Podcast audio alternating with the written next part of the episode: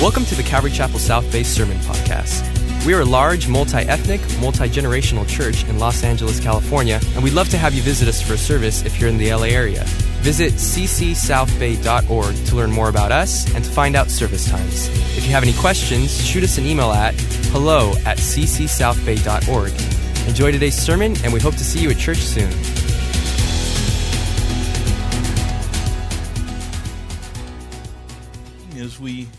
Continue our journey through Luke's gospel. If you would turn there, we'll finish up chapter 22. I will pick up in verse 54. And a study that I've entitled Trial by the Fire.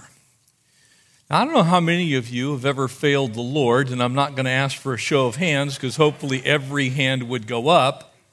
If you know the Lord, you love the Lord, and you want to serve the Lord, chances are at some point in time, you will be able to look back on your life and say, Well, I could have done way better that day, that week, that month, maybe a year, maybe for a long period of time.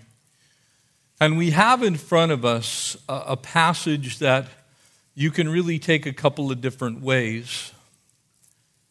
But I choose to take it the positive way. You could look at it purely as Peter's failure or you could look at it as the unbelievable grace of God extending to the life of Peter once again, even in spite of Peter's weakness, in spite of Peter's failure. He's going to be tried by the fire. And I want to put some practical application with this passage as well today because there is a path that Peter follows that you should avoid at all cost.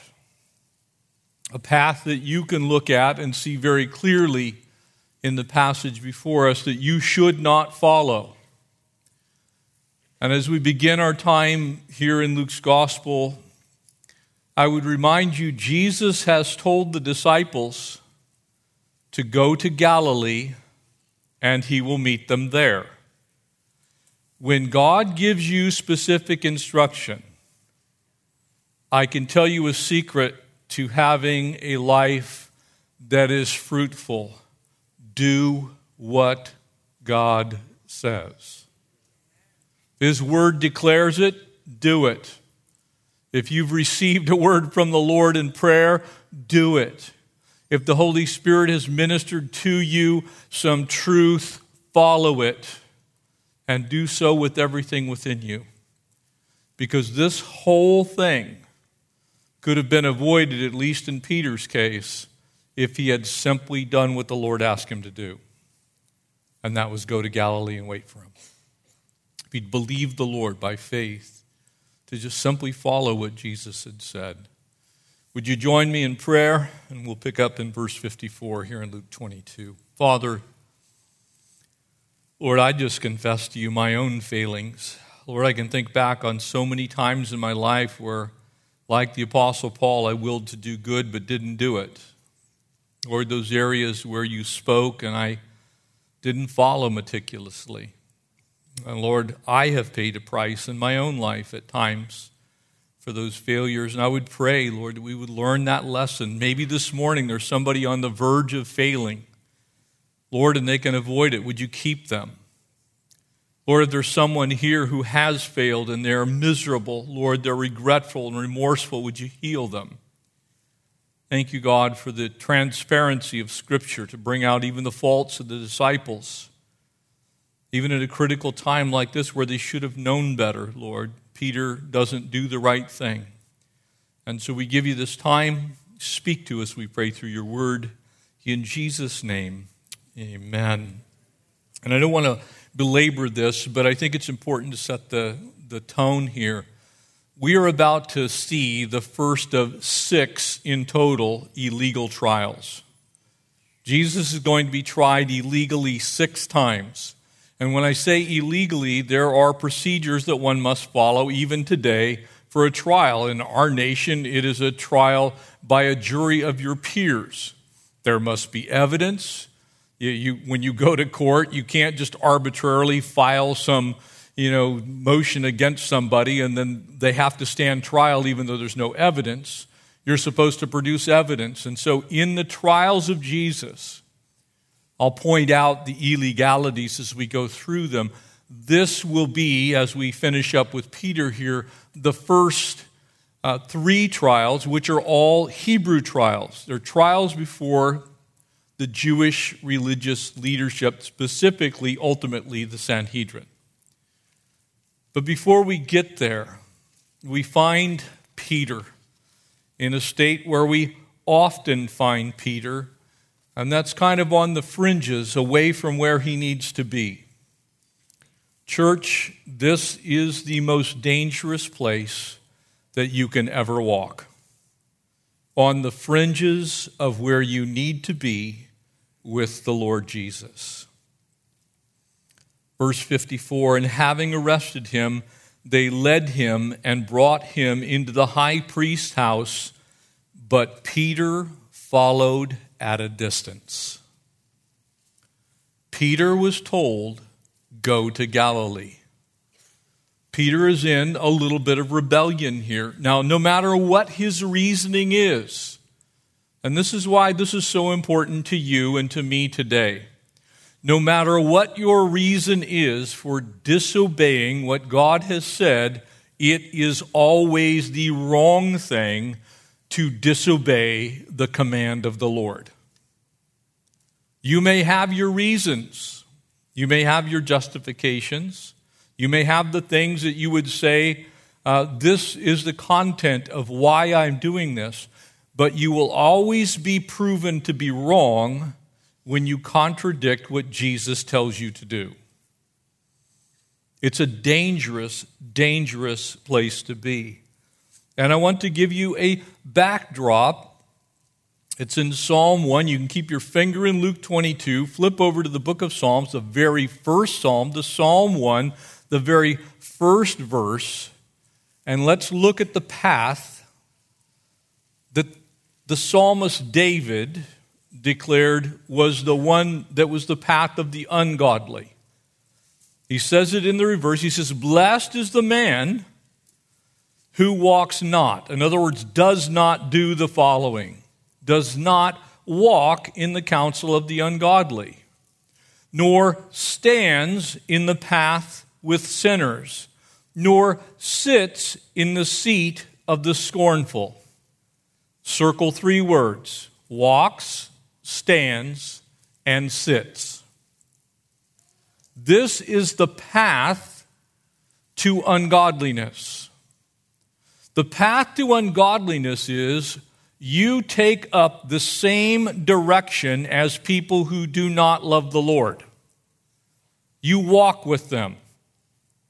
Before you know it, you will then find yourself standing with them. First, it's a little bit of a journey.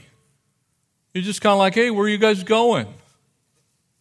And then it becomes, well, let, us kind of, you know, let's get in a little huddle here. So, how do you guys see it? Remember, the context is do not walk this way. This is the path of the ungodly. And then you find the final step.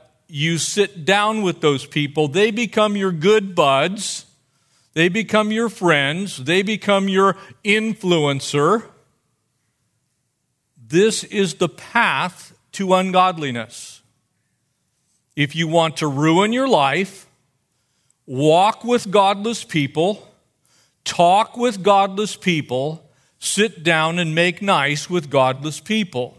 Now, this does not mean you shouldn't have friends who aren't saved, but it does mean you should never take up their path, take up their counsel, or definitely do not sit around and fellowship with ungodliness. For what has darkness to do with light? Or ungodliness to do with godliness? We are supposed to be people, be people who are separated. That's what saint means. In case you didn't know it, you are saint, insert your name. I am Saint Jeff of Lomita. Okay? That's who I am. That's, I'm St. Jeff of Lomita. That's who you are. You're separated unto the cause of the gospel. That's your life. That's your living. It's now about 2 o'clock in the morning. Jesus has been arrested, and Peter is about to be put on trial. It's mind boggling what he goes through here because he did exactly what he shouldn't have done. He's now under the sway of Annas and Caiaphas. Annas pulls the strings. Caiaphas is the high priest. Annas is his father in law, the previous high priest. It's, it's a family business, in essence.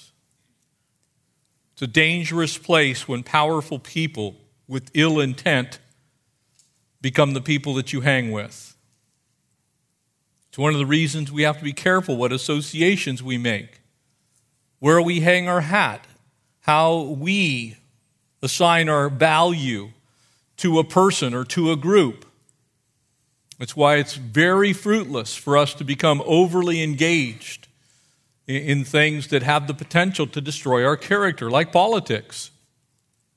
You can end up in a really bad place very, very quickly. This is the most powerful man in Jerusalem. He has liberal religious views.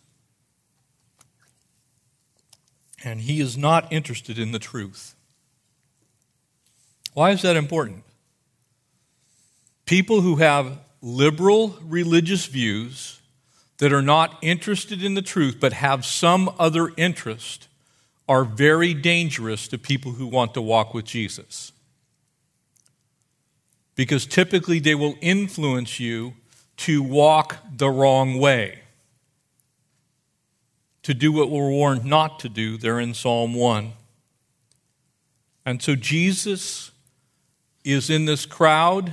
He's going to be put on trial, and Peter is where he's not supposed to be, standing far off from Jesus. Church, do not be found where you're not supposed to be because it always coincides with you're going to be far off from Jesus. That's where you'll find yourself. When you go the wrong way and you stand with the wrong people, and then you sit down with them, you will find yourself far from Jesus. Verse 55, as we see Peter's trials. How many times did Jesus say that Peter would deny him before the rooster crows? Guess how many we find in his trials? How many times Peter will be tried it is indeed 3 verse 55. And now, when they had kindled a fire in the midst of the courtyard and sat down together, here it is Peter sat with them. He first walked with them, he stood with them, now he's going to sit with them. He put himself in harm's way and a certain servant girl. Ooh. You know, he's just faced off with Roman soldiers. Seeing him as he sat by the fire, looked intently at him, and said, This man was also with him. But he, that's Peter, denied him. Denied who? The him is Jesus. When you walk with ungodly people and you stand with ungodly people and you sit with ungodly people, you will end up denying Jesus. When you're in the wrong place at the wrong time doing the wrong thing, you will end up denying Jesus. It's a fact. I could give you countless stories. We could sit here all day today and tomorrow and the following day, and I could give you story after story that would coincide with this truth playing out in somebody's life. Woman, I do not even know him. And after a little while, another saw him. You also are one of them. But Peter said, Man, no, I'm not. Got the wrong guy.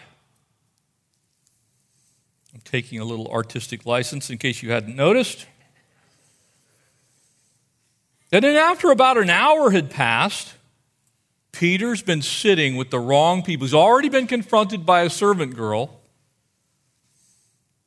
Another confidently affirmed, saying, Surely this fellow also was with him, that would be Jesus, for he is a Galilean. But Peter said, Man, I don't know what you're saying. And immediately, while he was still speaking, the rooster crowed. Can you imagine Peter's heart in that moment? Can you imagine what the enemy was beginning to say in his life? Can you see the chances that he had to proclaim the name of Jesus, but because he walked with the wrong people and stood with the wrong people and sat with the wrong people, his boldness that caused him to draw a sword now caused him to draw out epithets. Mark's gospel actually says when Peter was talking, he began to curse and swear. So he's using language we don't use in church. You know, it would be a whole bunch of characters if you tried to type it out on your keyboard. Peter was cussing. It's like, I don't know this guy. Dot, dot, dot, dot. That's what happens when you don't take care where you walk and stand and sit. If you're unattentive to the details of your walk with the Lord, you're going to find yourself where you have an opportunity to proclaim the name of the Lord, and chances are, because of where you have placed yourself, you know, well, I don't know, what's this Jesus thing about? How many opportunities do we miss because we've chosen to walk with the wrong people? And there you are, you're at that party. You've compromised. You're doing what everybody else is doing. And instead of saying, Yeah, man, the Lord is so good to me, you're saying, Yeah, well, you know, my wife wants me to go to church. My husband makes me and my kids go to church dumb Pastor Jeff, he's always saying stuff that offends me, so I don't come to church. I know what you guys are saying.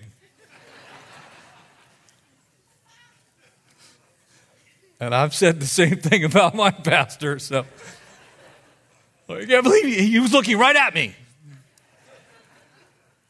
No, that would be the Spirit of God speaking to you. That's the Lord going, We got something to talk about right now. Y'all need to get up. You see, part of our problem is we don't like being told what to do.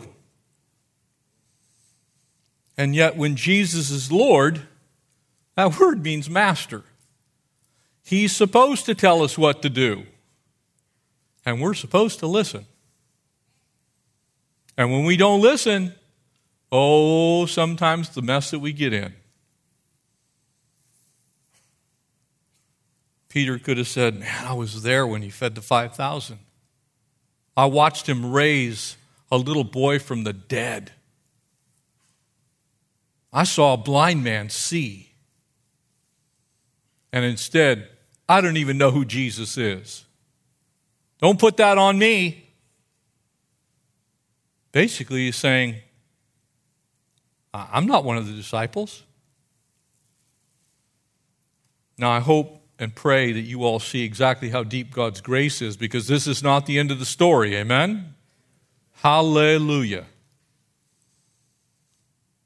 Because for those of you that think sinless perfection is a requirement for you as a person in this life, and without it you're in trouble, the Bible plainly disagrees with that theology.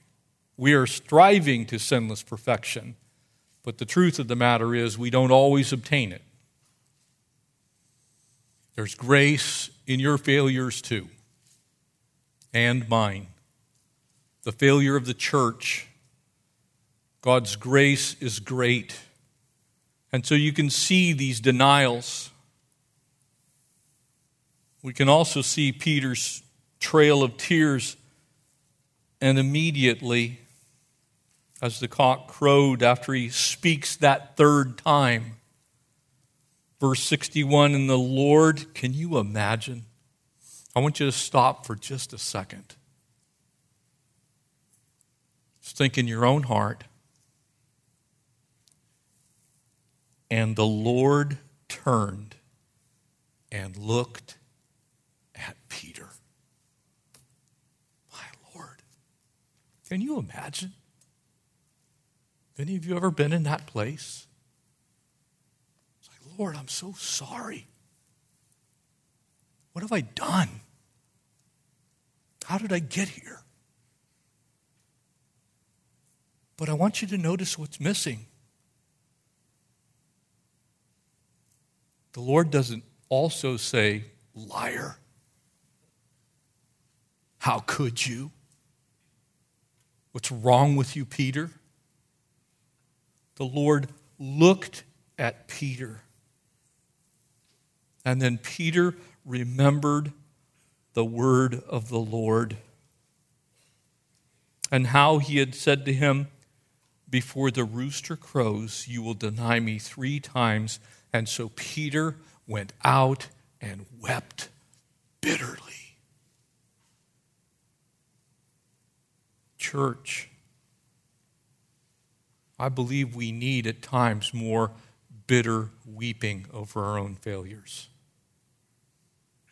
The ability to just simply go out and say, Lord, I'm a wreck. I am a mess. I don't have any excuse for myself. I am so sorry, God. Please forgive me. Please don't hold this against me. Beg for his mercy and beg for his grace. This is a sure sign that Peter had not actually denied the Lord in his heart because he wouldn't have been weeping bitterly if he wasn't also still a believer. He would have just washed his hands of the whole Jesus thing and walked away. That's the power of the conviction of the Holy Spirit, church. And when it comes to you, your response should be as Peter's response Lord, I take ownership of this. I am sorry. And it should induce a reaction in your soul that causes you to fall upon the blessed grace of our Savior Jesus. It should put you on your knees. Both because that freedom for you to cry out to the Lord is granted by His grace, and it also results in His grace. God isn't sitting there, well, I'm really sorry, Jeff, but that's just it, you know? I mean, three times, come on. You remember when Peter asked the question, if my brother sins against me? Matthew's gospel records it. How many times should I forgive him? And Peter goes down in our record book, our Bibles. Kind of, you can almost see him. He pulls back his tunic a little bit. Seven times. And the Lord says, No, Peter, that's, not, that's the wrong answer. I say to you, not seven times, but 70 times seven. Uses a single Greek word, murios, a myriad of times. As many times as it takes, you forgive them.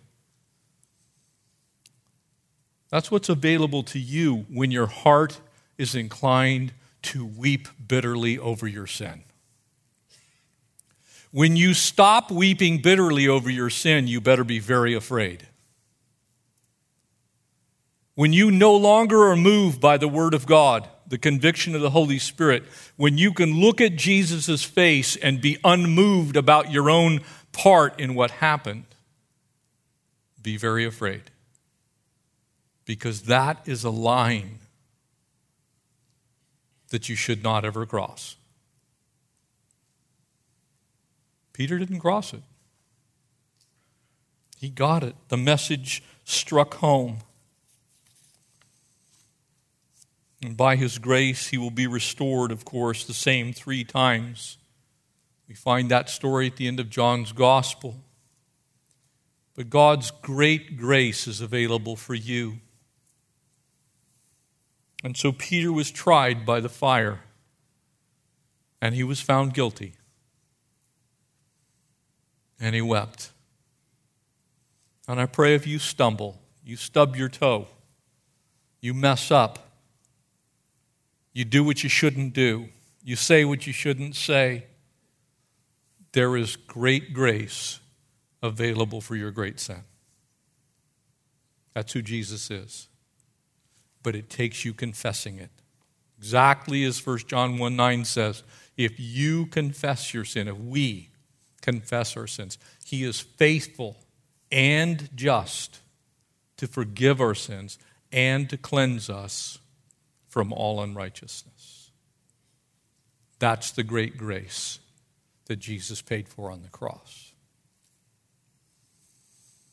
Now we see the three Hebrew trials. Verse 63 Jesus belittled, bloodied, and bruised. And this is a continuation, of course, of the Easter message.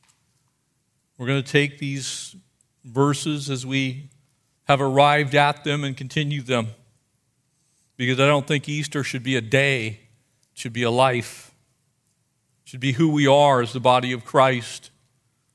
Passion Week should invade every week of your life, not be a week that we celebrate once a year and then we turn off the message of the cross. And now the men who held Jesus mocked him and beat him. And having blindfolded him, they struck him in the face and asked him, Can you imagine? Now, I want you to think about who's looking in on this. God the Father in heaven sees his own son with a bag over his head and a bunch of weasels punching Jesus. Now, I don't know what kind of restraint that actually is in an eternal sense, but I know as a earthly father, there's no chance those guys are going unscathed. This father would have taken out a bat and gone after the boys. Sorry if that offends you, but as a father, I love my sons. And nobody gets to touch them. Not that way. They did something and they, they deserve it, but if they're innocent and you beat on my boys, you got another enemy, and that wouldn't be me. I'd hope that the Lord in His grace would give me the power to forgive and to not swing too hard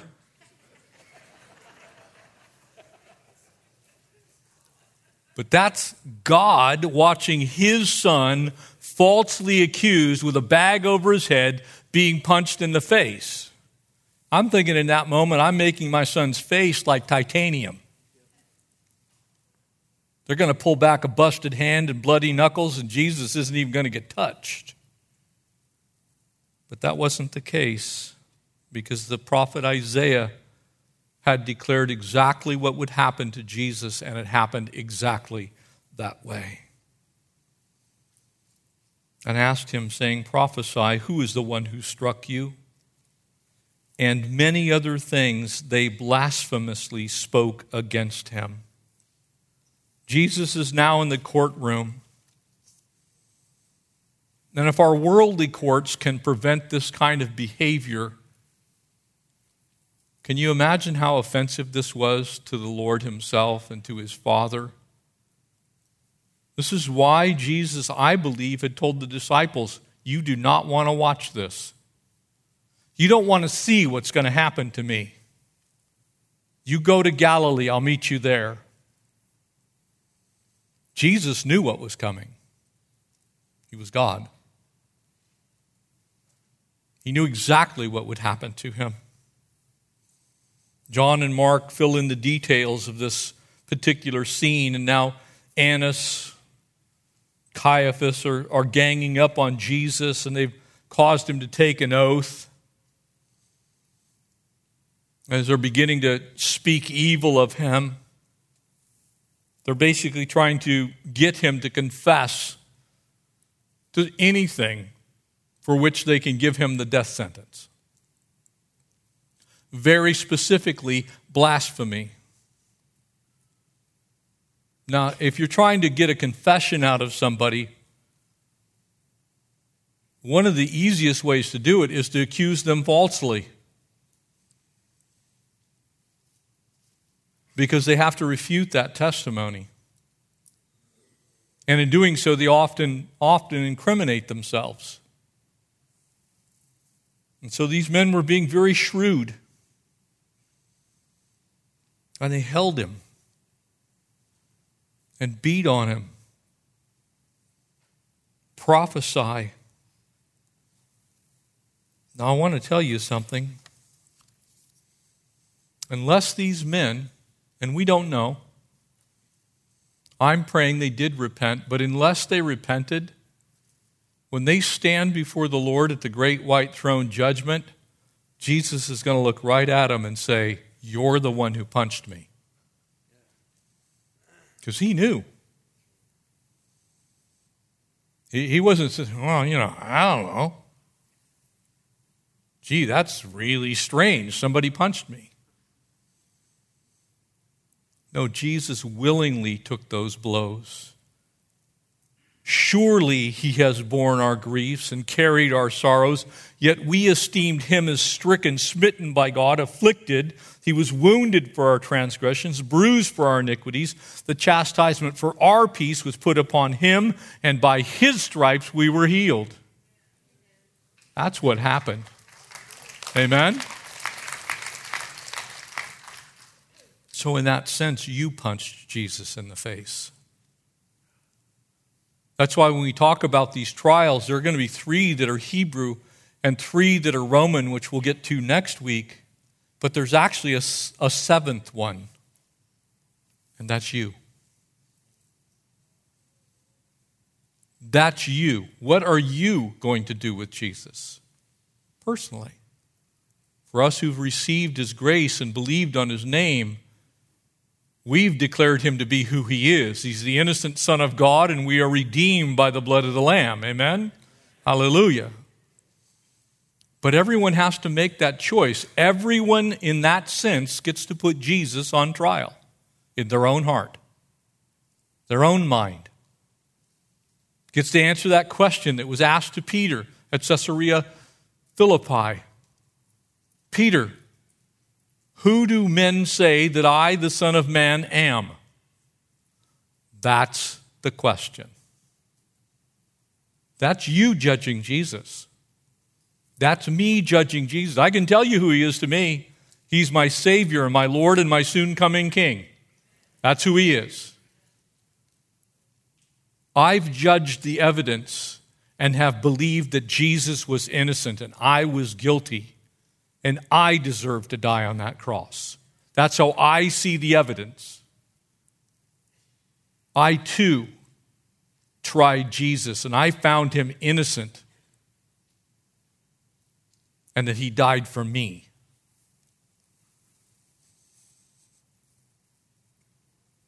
Isaiah 53 was fulfilled that night on your behalf and mine.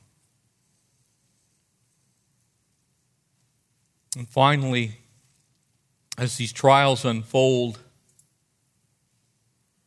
Caiaphas is put under oath. The second trial happens. Jesus affirms his deity. Verse 66 And as soon as it was day, so the rooster crows, meaning it's close to daybreak. That's when roosters do that. Or God's alarm clock. We have those in Lomita. And sometimes alarm clocks make very nice fried chicken. if that's your rooster, I'm sorry. We've got this cool white leghorn that lives behind us, and he's like so off.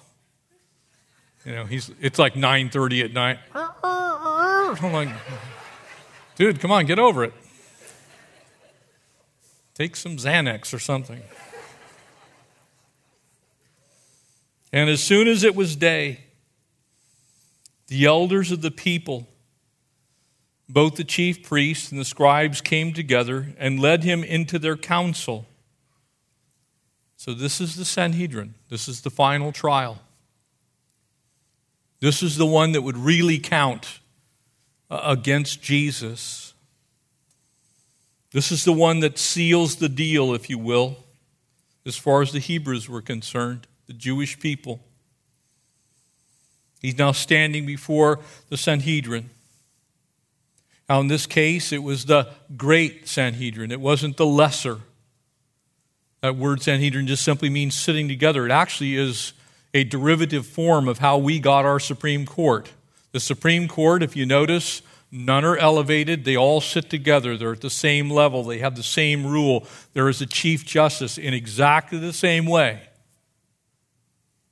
The Sanhedrin had the high priest was the ruler of the Sanhedrin, and all 70 sat together 71 plus the high priest, 72 in total. In a small town, it would be 23 plus the priest of the town, and 24 would be there. So here, Jesus is before the greater Sanhedrin, saying, If you are the Christ, tell us. But he said to them, If I tell you, you'll by no means believe. You've already decided in your heart about this information. Your hearts are hardened towards the truth. You have not believed. There's been plenty of evidence. The reason we know that is what the gospel authors record. And Jesus tells them, Nothing I have done, I've done in secret. Everything I've done, I've done in public. I've said nothing hidden. You saw it all, heard it all. The testimony publicly is clear. But if I tell you, you by no means believe. And if also you ask, you will answer me by no means, or let me go. So even if I ask you to clarify or give you another question or give you something that you should answer, you won't answer it and you won't let me go. You've made up your mind who I am. You've already decided what you're going to do. Church, this is that hardening of the heart that we saw in Judas.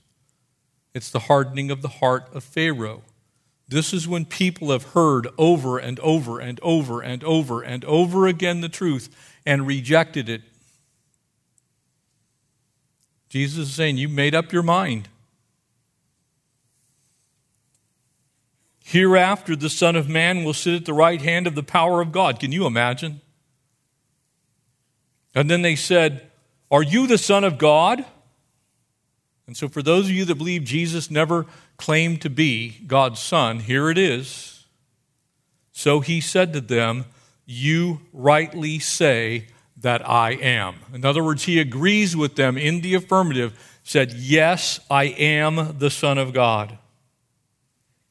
And they said, What further testimony do we need? For we've heard it for ourselves from his mouth.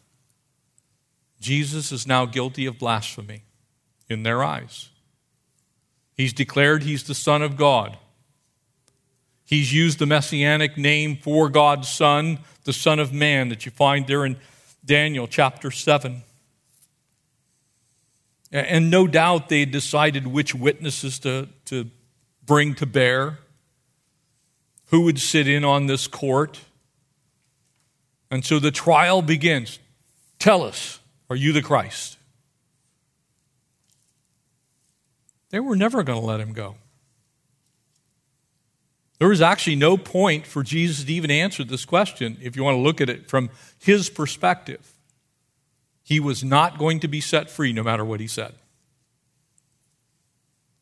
That's why the scriptures declare that he was put to death by the predetermined purposes of God. This was the plan that he came to die in your place and mine. He'd been subjected to now three illegal trials, including this one. They weren't allowed to convene at night. They were not allowed to call the Sanhedrin together at night. It's now daytime, but they were called together at night. It could not happen in the high priest's courtyard, it had to happen in the temple court.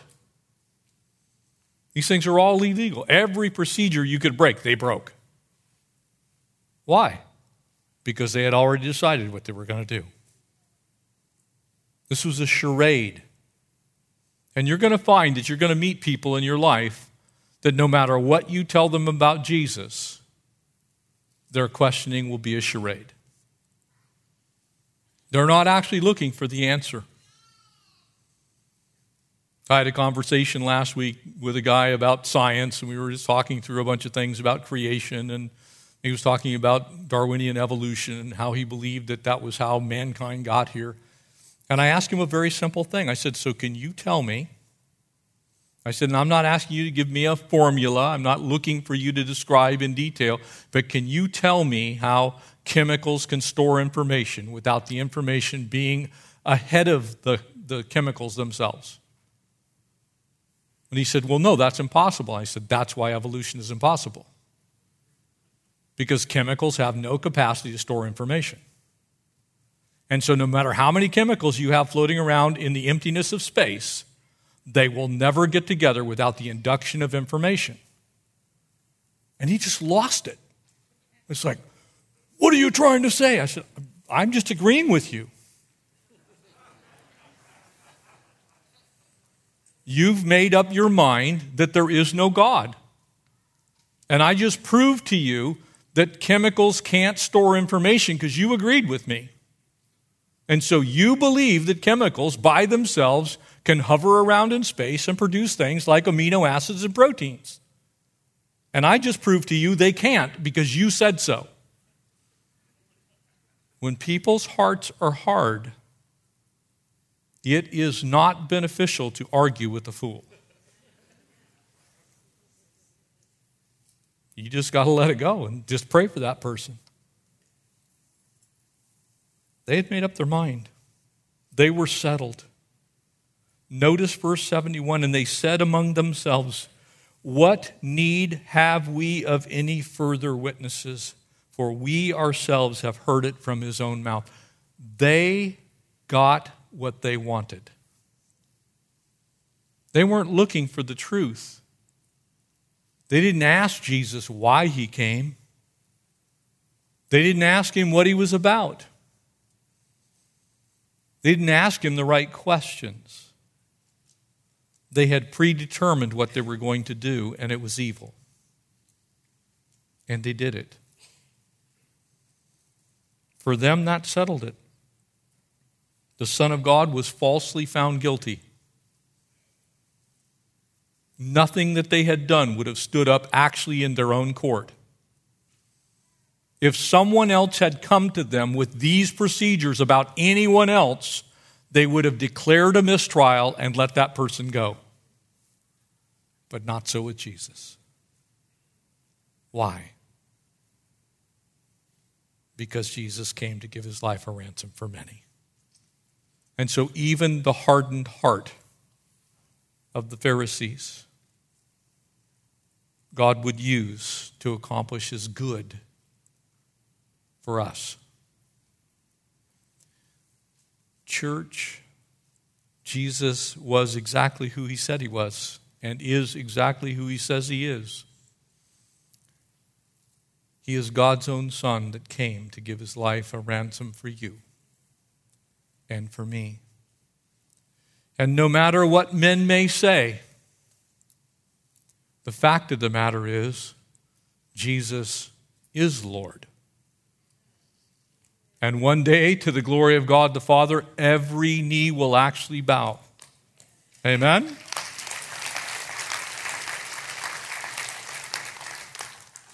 So when you put Jesus on trial, you're going to find out that he is who he says he is.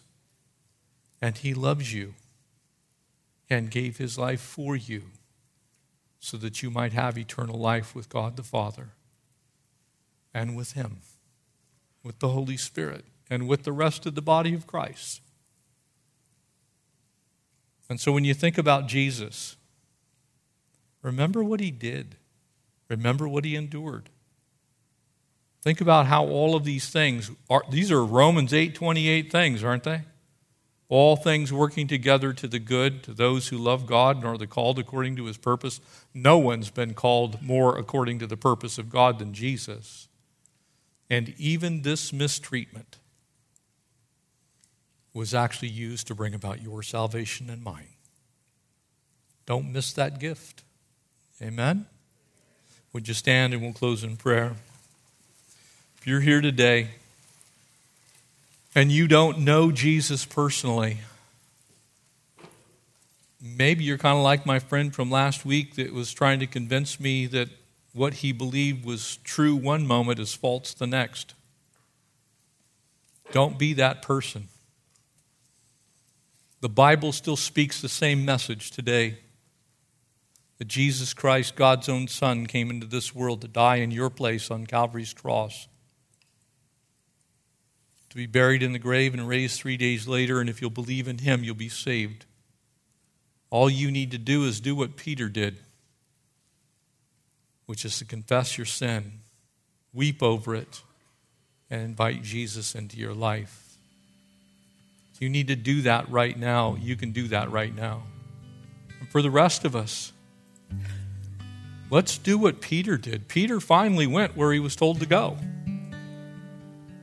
He goes to the beach in Galilee, and Jesus meets him there and says, Peter, go love my sheep, tend my sheep. Basically, preach the gospel. I'm going to come and get you again. Let's look forward to that day, church.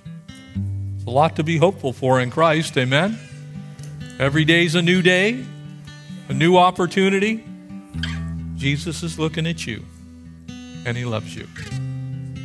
Father, we thank you that you love us, and that you proved it by sending your own Son into this world, that the world through Him, you, Jesus, might be saved. And so, Lord, we pray if there's anyone here right now, maybe they need to just take a moment and stop and say, Lord, I'm sorry for my sin, and I repent of my sin. Come into my life and save me. Put my name in that Lamb's Book of Life. Lord, we ask that you would convince those who need to do that right now to pray that simple prayer. For the rest of us, help us to live lives to where we are not walking with the ungodly and not standing with them and certainly not sitting with them. That we would not put ourselves in harm's way, but rather put ourselves in a place where we can serve you with a whole heart. So, God, we thank you for your word. We're grateful for your love for us. Lord, forgive us for those moments when we fail. Lord, help us to do better. In Jesus' name, amen. Thanks for listening, and we hope you were encouraged by today's message. If you have any questions or just want to check us out, make sure to visit us at ccsouthbay.org. God bless you guys, and we'll see you next week.